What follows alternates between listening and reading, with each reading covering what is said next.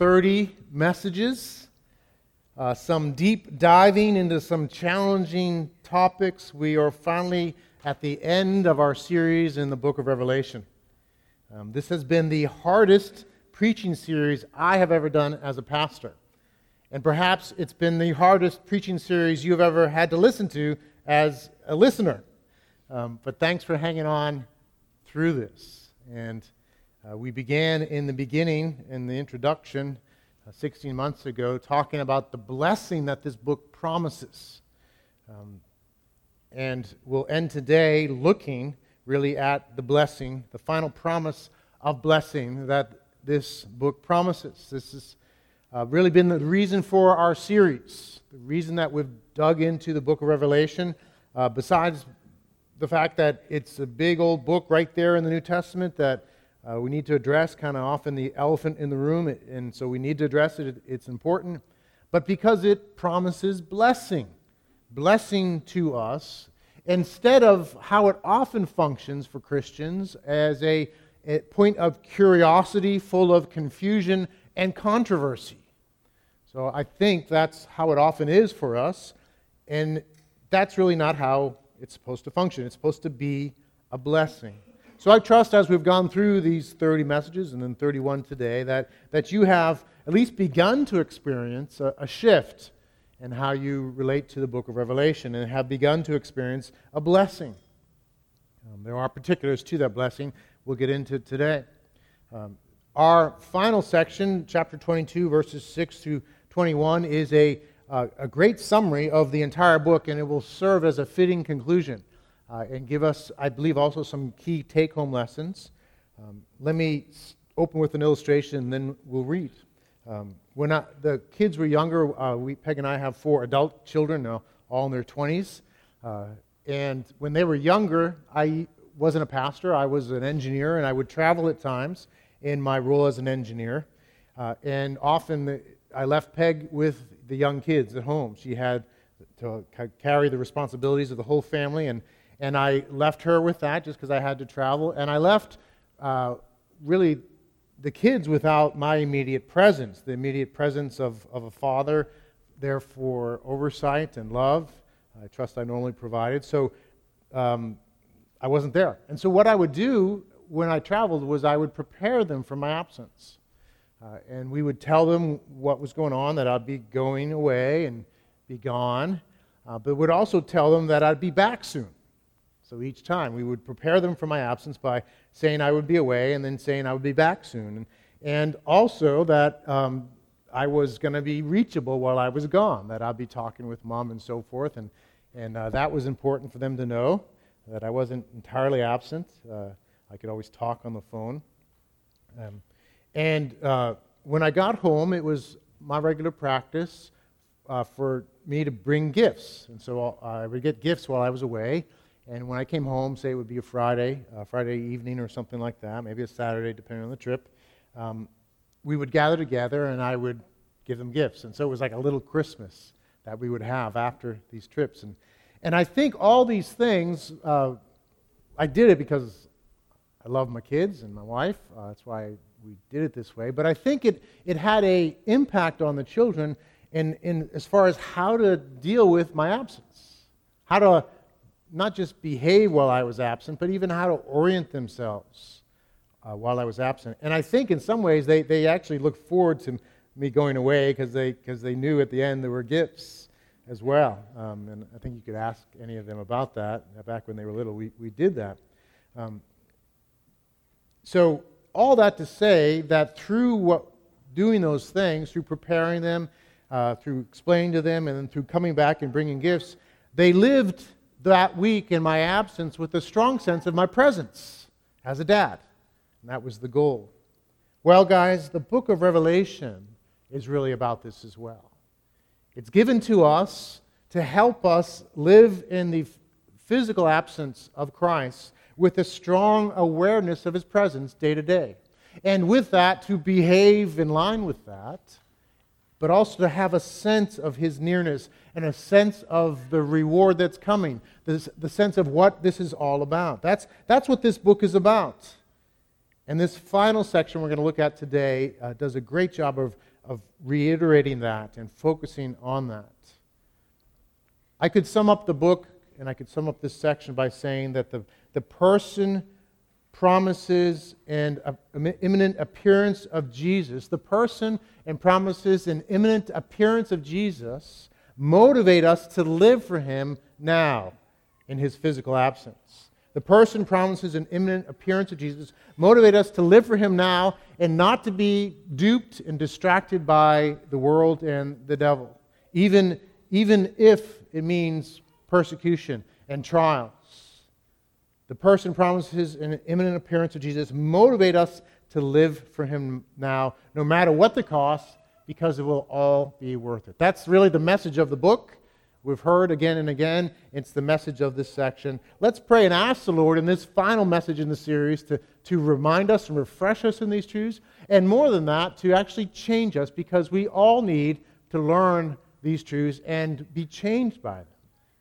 Whether you feel like you have a grasp of these or not, you don't have a full grasp. I don't have a full grasp. And we need the Lord to change us in light of these truths. So let's pray and ask Him to do that. So, Lord, we thank you. Thank you for these truths. Thank you for this wonderful book. Thank you, Lord, for how you care about us and you want to help us in your physical absence. Uh, you're not here, the, the fullness of the kingdom has not come yet, and you care about us. So thank you, Lord, for your word. And I pray your word today, as it's taught and proclaimed, would have the effect in our lives that we would learn how to live in this time, uh, anticipating your presence, your full presence, and your appearance. Help me to teach and proclaim and Lord, speak to us and be glorified, we ask. In Christ's name, amen. Follow along with me in chapter 22, verse 6 to the end. And it says, And he said to me, These words are trustworthy and true. And the Lord, the God of the spirits of the prophets, has sent his angel to show his servants what must soon take place. And behold, I am coming soon. Blessed is the one who keeps the words of the prophecy of this book. I, John, am the one who heard and saw these things. And when I heard and saw them, I fell down to worship at the feet of the angel who showed them to me. But he said to me, You must not do that.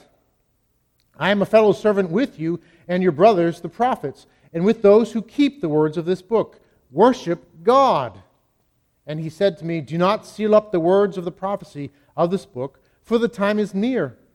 Let the evildoer still do evil, and the filthy still be filthy and the righteous still do right, and the holy still be holy. Behold, I am coming soon, bringing my recompense with me to repay everyone for what he has done. I am the Alpha and the Omega, the first and the last, the beginning and the end. Blessed are those who wash their robes, so that they may have the right to the tree of life, and that they may enter the city by the gates. Outside are the dogs and sorcerers and the sexually immoral and murderers and idolaters and everyone who loves and practices falsehood. I, Jesus, have sent my angel to testify to you about these things for the churches. I am the root and the descendant of David, the bright morning star. The Spirit, excuse me, the Spirit and the bride say, Come, and let the one who hears say, Come, and let the one who is thirsty come. Let the one who desires take water of life without price. I warn everyone who hears the words of the prophecy of this book if anyone adds to them, God will add to him the plagues described in this book. And if anyone takes away from the words of the book of this prophecy, God will take away his share in the tree of life and in the holy city, which are described in this book. He who testifies to these things says, Surely I am coming soon. Amen. Come, Lord Jesus. The grace of the Lord Jesus be with all. Amen. God's word from Revelation chapter 22. So I want to review this section and learn these three key lessons about the person, the promises, and appearance of Jesus, how they uh, motivate us to live for Him, to reject the world and the devil. So, first, the person of Jesus. We've seen Jesus presented throughout this book. We see him presented in this section. We've seen him presented throughout this book early on. Uh, in the early chapters, we meet Jesus. we meet a vision of Jesus that John has where he appears in glory. He appear, appears with white hair and eyes like a flame of fire. His feet are like bronze in a furnace, a voice like thunder, and he's walking amidst the churches in his glory. And now, here in this final section as well, we see Jesus in his glory. Uh, in verse 1, we, in verse 6, actually, we meet him. He's the Lord, the God of the spirits of the prophets, who has sent his angel to bring revelation. Uh, he has brought this book. He is behind this book coming to us and these truths coming to us uh, for our sake, for the churches. It's interesting uh, as you see uh, him declare these things uh, and, and speak of the blessing that John uh, hears them, and then John falls down at the angel's feet to worship him. Um, and there's a connection here, there's a truth here. This isn't here merely because it happened, it's here because there's a lesson for us in it. Now, John uh, doesn't make this mistake for the first time here, actually. This is the second time he does that. Earlier on in chapter 19, he did the same thing. And it's actually interesting to look at that verse in chapter 19 to learn uh, why this is here. So uh, you can turn to Revelation 19, 9 through 10. We have it up uh, on, the, on the wall here for you to read. And it's this, almost the same sort of wording here. And it says there, And he said to me, These are the true words of God. Then I fell down at his feet to worship him. But he said to me, You must not do that. I am a fellow servant with you and your brothers who hold to the testimony of Jesus. Worship God. And then it says, For the testimony of Jesus is the spirit of prophecy. So, what's going on in both cases? John is uh, overwhelmed by this angel. Uh, these angels are actually quite glorious. There, there are no cute and cuddly angels in the Bible, by the way.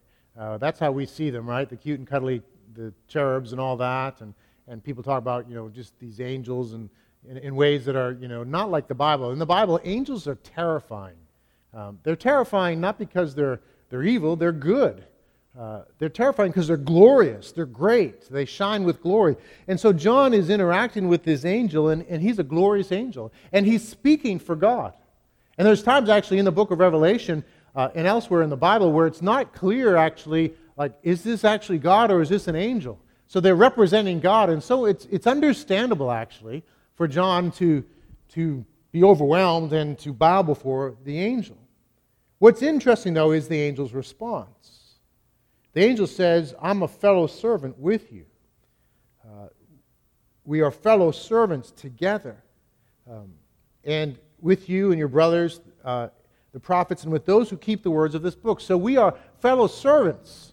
And so we're right alongside you, and don't worship us, worship God. Um, how does that fit here? Why is this here? What is it trying to say? Well, I think there's a, a truth behind this that's really important. Um, the truth is that all these things that are being shown here, all these amazing things, revelations from angels, incredible things in, in Scripture, all these things here are not meant to function by themselves. They're not meant to function on their own. These angels, their, their whole point is to point people to Jesus. So the glory of the angel, the messages of the angel, and the things that are said are meant to point to Jesus, are meant to get your focus on God so that you worship God. And that's, that's why this is included here. John makes the mistake of worshiping the angel and being awed by the angel's message and missing the whole point of the angel. It says it actually explicitly in Revelation 19:10, same passage, same sort of occurrence here, but in chapter 19 it says at the end, For the testimony of Jesus is the spirit of prophecy. So the angel says, It's not about me. It's not about the message. It's not about this revelation itself. Ultimately, who I am and what I am saying is meant to point to Jesus. And so in Revelation, that's an important point. Actually, it's an important point for all of us. And it, that it's about him. And that's what we see in this passage. We see it elsewhere. Jesus is described in glorious terms here. He's described in verse 13 as the Alpha and the Omega, the first and the last, the beginning and the end. Everything starts with him, everything exists through him, everything ends in giving glory to him. He's the beginning and the end. He, he as God the Son, along with God the Father and God the Spirit, they are the ultimate source, they are the center, and they are the focus of all of history. It's about Him, it's about Jesus, it's about God. He describes himself in verse 16 in this section as the root and descendant of David. This is speaking of, of the promise of the Messiah, of this king that would come. And Jesus is this king. So we see that in Isaiah and 2 Peter. It speaks of, of him in these ways. And the bright morning star as well, and that's from 2 Peter and elsewhere. Uh, and it, it describes him saying he's the root and descendant of David as he's the fulfillment. He's the promised king. He is the fulfillment of this king who would come to finally rule in goodness and justice and rescue his people and to rule all the nations. He's the bright morning star, again from verse 16.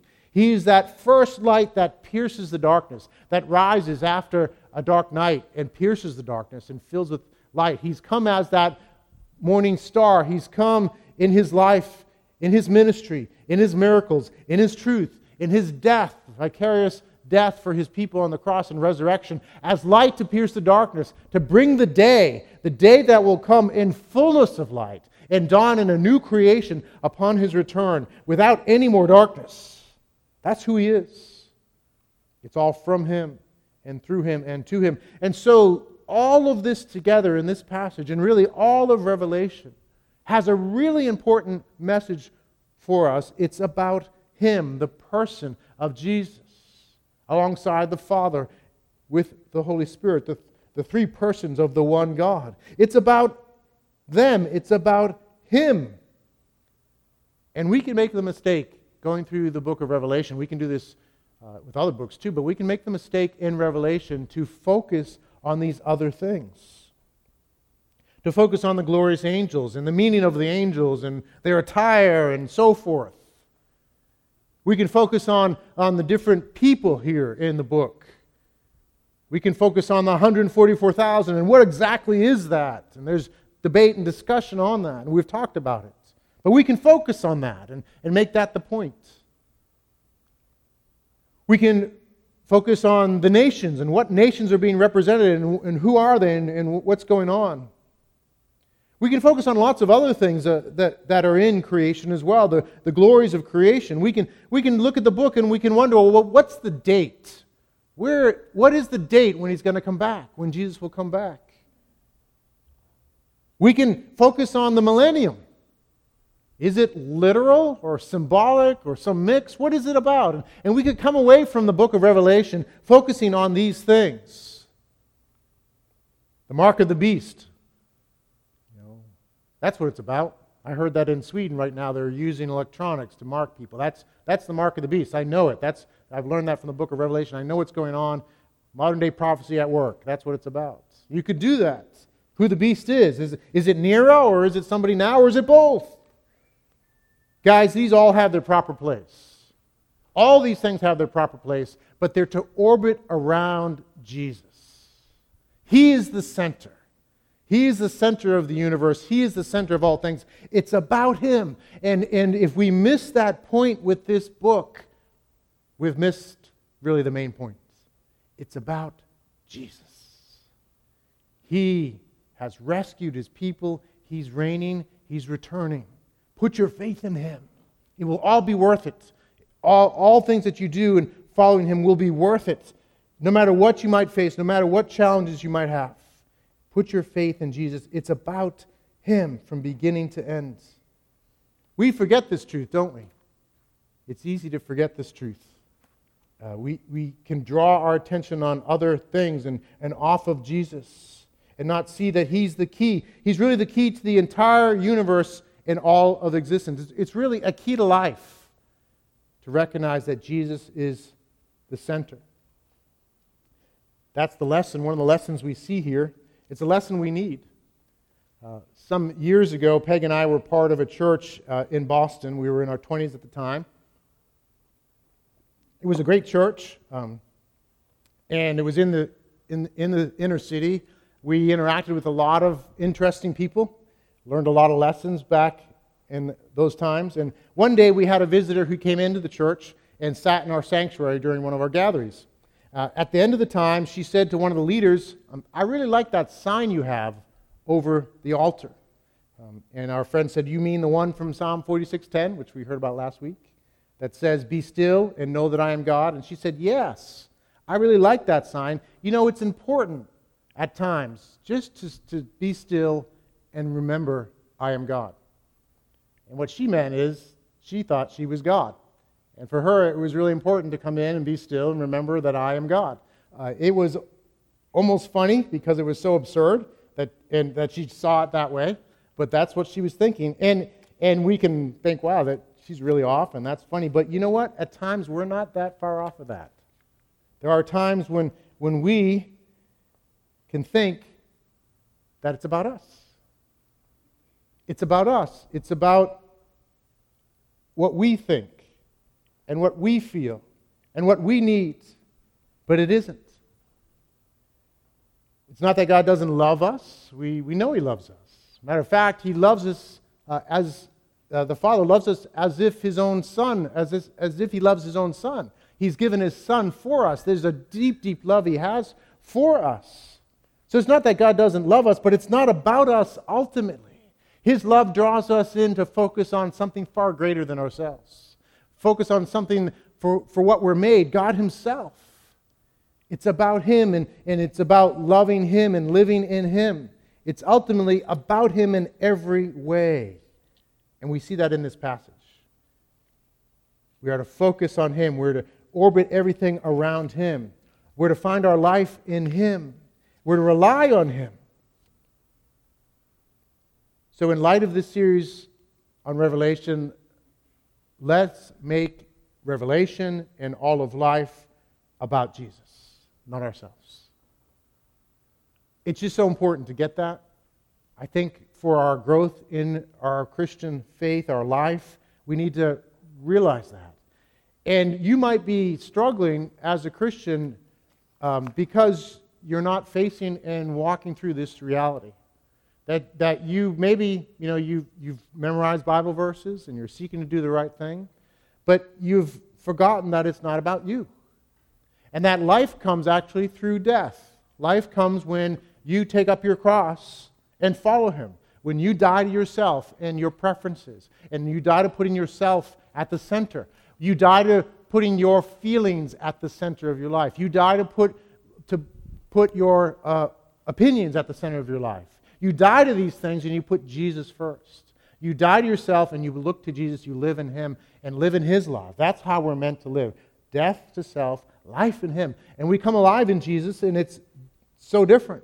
The man who loves his life will lose it, while the man who loses his life will find it in Jesus.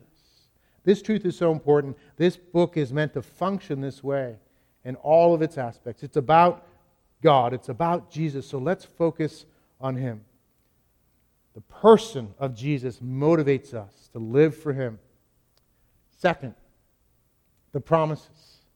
Flowing from the greatness of the person of Jesus and all the Godhead are, are the promises we have in Christ. These promises motivate us, they motivate us to endure.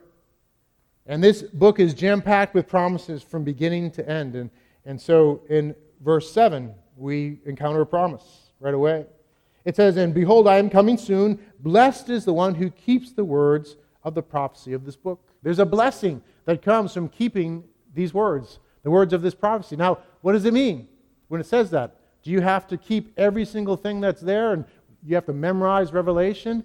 Uh, no, I think there's a core message in this book, and we've been talking about it. This core message of trusting in Christ and enduring in life, holding on to Jesus as he holds on to us. Living for him and not compromising, not giving in to the pressures of this world. Trusting him and looking forward to the reward that he brings. That's, that's the message. And so there's a blessing here promised to the one who keeps the words of the prophecy of this book. There's a eternal blessing that's coming for you and for me as we keep the words, as we, as we depend on Christ, as we choose to endure and not give up, trusting in his promises. That's, that's a blessing right there. And, it, and it's connected to, to what he says shortly after this. There's another blessing spoken of in this section as well. It says in verse 14, Blessed are those who wash their robes. Blessed are those who wash their robes so that they may have the right to the tree of life and that they may enter the city by the gates. And this is connected to this blessing of keeping the words of, of Revelation itself. There's a blessing for those who wash their robes. Well, what does that mean? Well, we can look elsewhere in the book of Revelation and see uh, where there are robes that are washed. So in chapter 7, earlier on, we ran into this section in Scripture where there are robes that get washed. So let's go there to understand uh, what it means here in chapter 22. In, in chapter 7, uh, what's going on there? Uh, it's the perfect number of the people of God who are there worshiping the Lord. And as I taught back then, I think it represents the entire people of God. Um, it, it's 144,000, a number, a perfect number, representing the perfect number of the people of God. God knows what He's doing, and they are worshiping. And it, it says there uh, they're wearing white robes, and they're worshiping and enjoying God before the throne. And then it says this in verse 13. Then one of the elders addressed me, saying, Who are these, clothed in white robes? And from where have they come? I said to him, Sir, you know. And he said to me, These are the ones coming out of the great tribulation. And the tribulation is really the, the whole time period of, between Christ's resurrection and return is a time of tribulation. Then there's a final tribulation. So these are the ones coming out of the great tribulation. They have washed their robes and made them white in the blood of the Lamb. So, same reference, washing of robes, and here they're made white in the blood of the Lamb. Now, that doesn't seem to make sense. Why would you wash robes in blood to make them white? Well, it's symbolic, right? It's picturing something that's really significant, really important. See, the reality is that we all wear robes, and robes really represent our lives and our character, um, the, the legacy of our lives, the things that we've done, the, the, the heart and character of who we are. That's really what the robes are. And the reality is that nobody has a white robe. All of us have robes that are stained, one way or the other. And they're meant to be white, they're meant to be perfect. The other day, actually, I was wearing a shirt. I like to get shirts from Savers. This one actually is from Savers. Uh, I get really nice shirts, uh, brand name shirts for like five bucks. Uh, though the price has gone up a little bit now that everyone's going there. I went about two years ago when it opened and everything was cheap. But anyhow, I get shirts at Savers. The other day I had one of my Savers shirts on and I looked down and there was a hole right here on my shirt. And I somehow had missed it. And I thought, you know what? Uh, I can't like keep on wearing that shirt because it's got a hole right there. But it's just one little tiny hole. Like it's, it's like of the whole shirt, you know, it's like one thousandth of a percent of the whole shirt. But it's right there. And because of that, it's a useless shirt, right? Um, and that's a picture of, of the robes we wear. We might say we only got one little speck in our lives, which, by the way, I don't think is true. But anyhow, maybe you think you only have a little speck, but it only takes one speck to make it no longer a spotless, perfect robe. Now, the reality in Scripture is that we have way more than one speck. And the reality of the, the sadness of the fall of humanity is that in our fall, it affected all of us uh, in, in every way. So you may look at your life and think, I only got a speck, but upon deeper examination, if you look at your life in light of Scripture, you'll see what is true is that actually the whole, the whole shirt is not the color it's supposed to be. It's gray, it's brown, it's stained. And there may be blotches here and there and stuff, and then some spots like, well, right there, right there, it's a white robe. See it? See the white right there? Nice robe right there, but the, the fact is the rest of it is dirty and stained. That's the reality of humanity. And we all know it. And we don't like it. We, we like to think we're okay. But the reality that we all know is that, that we fall short. We fail to love as we ought. We feel, fail to love God. Uh, there are lots of places in Scripture that talk about this. We have a bunch of verses from Romans and, and good, good verses to know. And Romans teaches us, along with the rest of Scripture, that all have sinned and fallen short of the glory of God. All have sinned and fallen short of the glory of God. The glory of God is, is the perfect and right ways He intends for all of us. And we know they're right. We know it's good. It's summed up this way love the Lord your God with all your heart, soul, mind, and strength. Love your neighbor as yourself. Good stuff. We, we know that's right. And there are particulars that come with that. Everyone's fallen short of the glory of God. All have sinned. And Scripture teaches us that the wages of sin is death and judgment. That the, the result, the right and just response from God towards sin and rebellion against Him is to bring death, to bring separation. God is the one who brings life, and we rebel against Him, and so we're put away from Him. That's what death is, and judgment. It tells us in, in Romans 3 that there's none righteous, not one. There's nobody. Nobody has a white robe. Everybody has a stained robe. Everybody has marks on their robe. All have turned away. All have exchanged the goodness and glory of God for something else. And that's really the heart at the core of sin is saying, you know what? I don't want you, God. I want this thing. Anything but you. That's, that's the insanity of humanity. And because of that, our robes are stained. They're darkened. They're dirty. They're not white. And yet, we see in Revelation a promise of, of cleansing, a promise of washing our robes somehow, that they might be white, that they might be presentable, that they might not only be presentable, but glorious. Isaiah chapter 1, God says, Come now, let us reason together.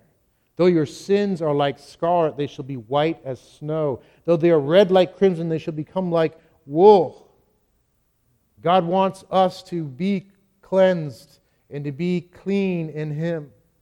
And so in Romans chapter 3, we learn more about the story. We, we learn more about the story that it's not just about the fact that our robes are dirty and we stand before God guilty as charged, but there's a rescue, there's a cleansing. So, Romans chapter 3, verses 23 to 25, it says, For all have sinned and fall short of the glory of God. Okay, we got that.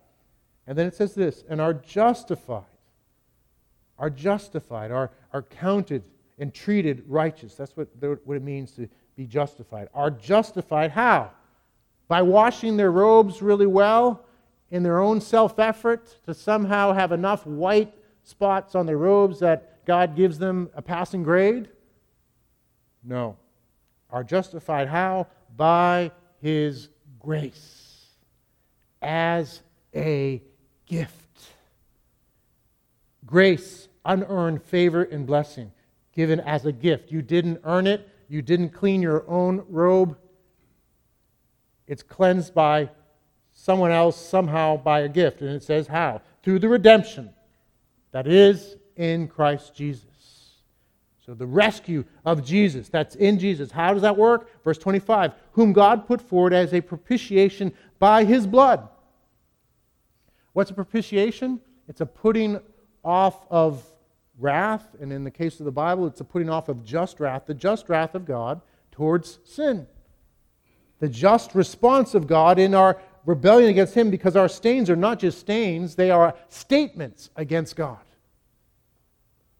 And Christ came and is put forward as a sacrificial offering by His blood. His blood is poured out on the cross, His life is given. God in the flesh, the God man Jesus, sheds his blood and dies on that cross to pay for our sins so that there could be forgiveness for our offenses against God and acceptance because now Christ presents himself in our stead and his righteousness and his perfectly clean robes are now given to us.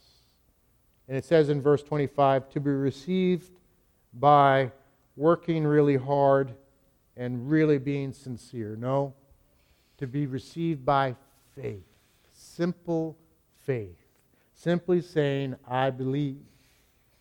It, the faith of the Bible is not, I believe intellectually merely. It's, I believe like, I embrace this.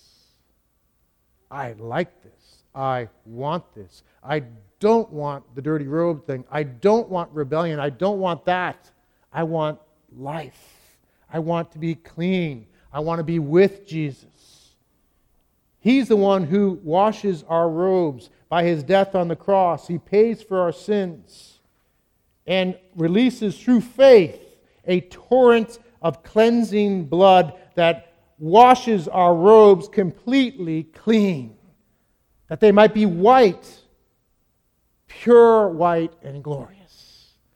Boy, that's such an important part of the book of Revelation, such an important part of Christianity. And from that truth, having received it, all these other blessings flow. Because in the passage, right, it says, Blessed are those, verse 14, blessed are those who wash their robes. Just having your robes washed and clean before the Lord is a blessing. But there's more here, right? So that they may have the right to the tree of life. Isn't that glorious?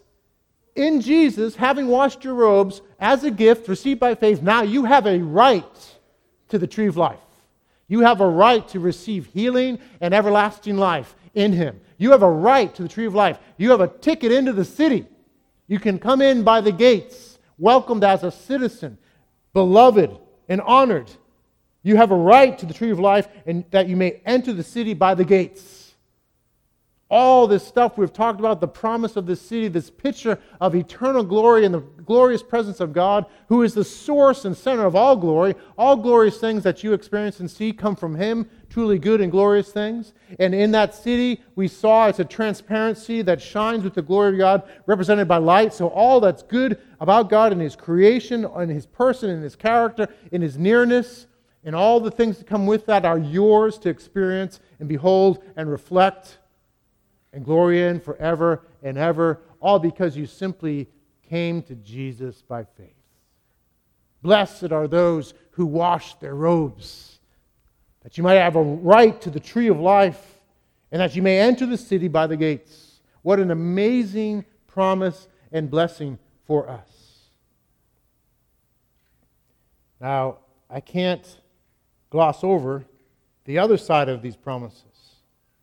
There's a negative side to the promises here. There are negative promises in this section in verses 15, 18, verse 10. There are those who do not wash their robes. There are those who don't run to Jesus. There are those who continue to live in their rebellion against God. And there's a promise for them. We see it again and, again here. There's recompense that Jesus is bringing. He's bringing reward, and it's reward of blessing for his people who run to him, but it's a reward of punishment of others. They are outside of the city. They are sentenced to, to eternal separation from God, eternal just punishment for their sins. There's, there's no mercy should they not turn to Jesus. They receive a punishment that is without mercy for their choices, without mercy, without end, without hope for eternity. There's nothing worse, guys. Yet in this life, they most likely chose the things they did. They chose not to receive Jesus because they, they thought it, was better. It was easier. They didn't have to face ridicule. They didn't have to die to themselves. They could still kind of keep themselves as the center of their lives. It seemed good for a while, it seemed worth it for a while, but it will not be worth it in the least. And the message of Revelation is a message for two classes of people in regards to these negative promises. First, those who have not yet run to Jesus. Boy, there are promises related to that here, right? It says at the end, uh, it says, The one who is thirsty, let the one who is thirsty come. Let the one who desires take the water of life without price. If you are thirsty, come you can receive. You don't have to do anything but turn away from that other stuff and trust in Jesus. It's that simple. It's that simple, simple faith.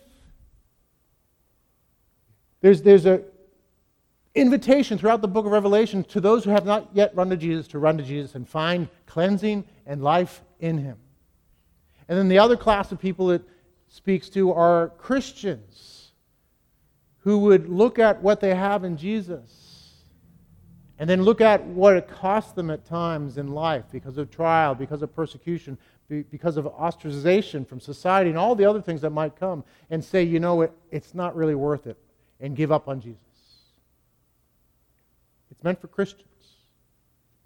And if you are genuinely a Christian, we've talked about this and written in the Lamb's, you are written in the Lamb's book of life before time began. So there's a sovereign God over that. But you will walk out your life in such a way as when you hear these warnings, that if you give this up, this is what you get, you'll respond by saying, No way, I'm never giving it up. I'm going to hold on to Jesus. And so it functions in our lives in this way. And so it's speaking to Christians too, to not give up. It will be worth it all in the end. 1992, uh, Peg and I bought a house in Boston. Um, and it was our first house that we bought. We co bought it with friends on Mission Hill. Uh, if you don't know where that is, it's near the hospitals and Fenway. Uh, it's in Roxbury, Roxbury, Jamaica Plain area. Uh, and our house was near the top of the hill. It was a two family, double lot uh, house. Had great views of Fenway Park and, and Back Bay. But it was a bad area. Um, we were robbed multiple times. Um, lots of stories we can tell about that. But it was our first house. So 150000 we bought the house. We were there. And then uh, I got transferred down to Maryland.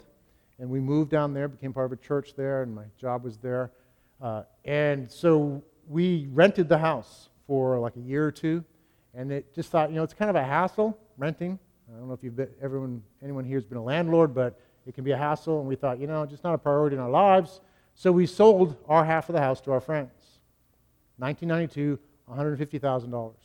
Our, our friends stayed for a while, then they sold it. And just recently, I was checking the price of our house on Mission Hill. Uh, you can look it up 194, 196 Calumet Street in Boston, 02120. Um, I checked the, the price of the house just a little while ago, about six months or maybe a year ago. Anyone have a guess? Now, if I've told you this story, don't shout it out. Anyone have a guess of the value of that property? 150,000 in 1992. Anyone want to guess? You can shout out. 750, yeah. You're getting there. $2.2 million. $2.2 million. Yep, you're thinking what I'm thinking. Why did we sell our share? Actually, you know what they did actually with the house is they the, someone recently sold it and then sold off the lot. They built another house on that lot. So now the whole thing's like $4 million, the two, the two houses. Now, I don't share that to tell you never sell real estate. That's not what I'm saying. I'm just saying that you have some serious real estate in Jesus. Don't ever sell it. It'll be worth far more than 2.2 or 4 million dollars. It'll be worth everything. And living for him now and enduring through some of the hardship will be well worth it. He promises to never leave you or forsake you. Through the difficulties, He's there with you. He will give you the grace you need. Don't sell what you have in Jesus. Finally, and very quickly, um, not only does the person of Christ and the promises of Christ motivate us, but the appearance of Christ. We see it very clearly in this section of Scripture, five different times. He says, I'm coming soon. We've seen this throughout this letter. There's a immediacy, there's a sense, really two senses of his nearness, of the imminence of his return. One is that he will come soon. It could be at any moment. He will come and conclude all things. The final judgment will come at any moment. There's a, an imminence of that, a soonness that we should live. It could happen at any point. But there's also in, in Revelation, we've seen there's a, a nearness of even his work throughout history. And as we looked at the different cycles of judgment and so forth, we, we saw that some of these were things that happened back already. Right? It opens up in the beginning speaking to seven representative churches that lived way back in the year 50. And they were going through struggles, and, and they're promised, I'm going to come soon and deal with this. And as we read through, we saw, we saw some of these cycles and pictures that seemed to say that God came and brought judgment against the enemies of God's people and brought relief. And now we know historically that happened through, through the uh, fall of Jerusalem and through the Roman Empire eventually falling. So those things we see, and, and there are connections we can make with people like Nero and God, God's work. So there, w- there is a second sense that goes along with that, that Jesus is still reigning through it all. And he knows what's going on, and, and he in time will bring relief to his people as they trust in him. So there's a soonness there. And that's in line with what we see elsewhere in Scripture. Matthew 24, if you read through there, you'll see Jesus speaks of, of things that are going to happen very soon and speaks of the destruction of Jerusalem. But then he starts to talk about the final ingathering of all the people of God, and that's obviously at the very end.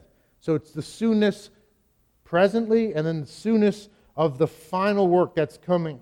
And so we're to live anticipating his appearance, both working through time and reigning and ruling and dealing with injustices now, but ultimately coming back and appearing. And so we're to live like my children did when I was on travel, ever aware of his presence, even in his physical absence, ever ready to receive our reward upon his return. He's coming soon. Let's live for him. If the band could come up as we conclude. The person, the promises, and the appearance of Jesus motivate us to always live for him, to reject the world and the devil. He's coming soon. Uh, in the story of, of Robin Hood, um, Robin Hood is a man who, with his gang, they rob from the rich and give to the poor, but they actually do that because a usurper has come and taken over the kingdom, evil King John. And they are loyal subjects of King Richard, the Lionhearted. And they're trying to get by, they're trying to, to help during the oppression of this usurper. And the storyline uh, goes that King Richard eventually does come back. And he shows up, he's disguised as a monk and a, as an abbot, and, and actually Robin Hood robs him. Uh, and they take him into the camp and they end up uh, interacting, and he befriends them, but he doesn't know that it's the king.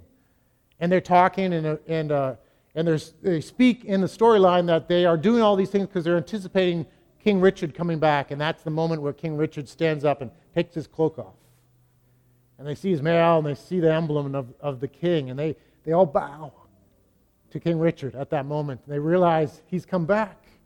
And they're shocked, but they're celebrating his return.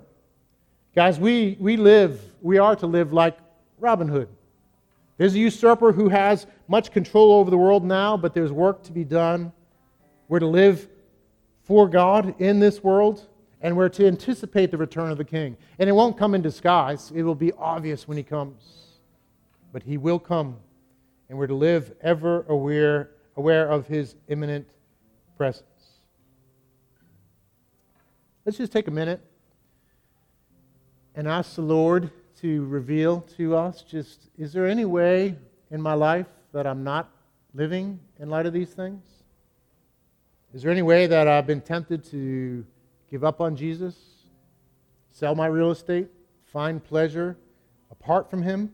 All things are meant to be in Him and for Him, and He has things for us to enjoy and to use, but, but they're meant to be with Him. So maybe there's something in your life, one way or the other. Maybe, this, maybe it's just even how you react to hardship. You know, it could just be how you react to those who are closest to you when you're tempted. And how you're selling Jesus out in that case is you're relying on your own strength to respond rather than saying, Jesus, help me to forgive and be gracious to this person. It can be in very practical ways like that. And if we continue in those ways, eventually we sell the whole thing.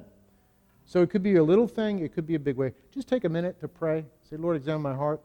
Uh, and then we'll come back uh, and we'll, we'll share communion together.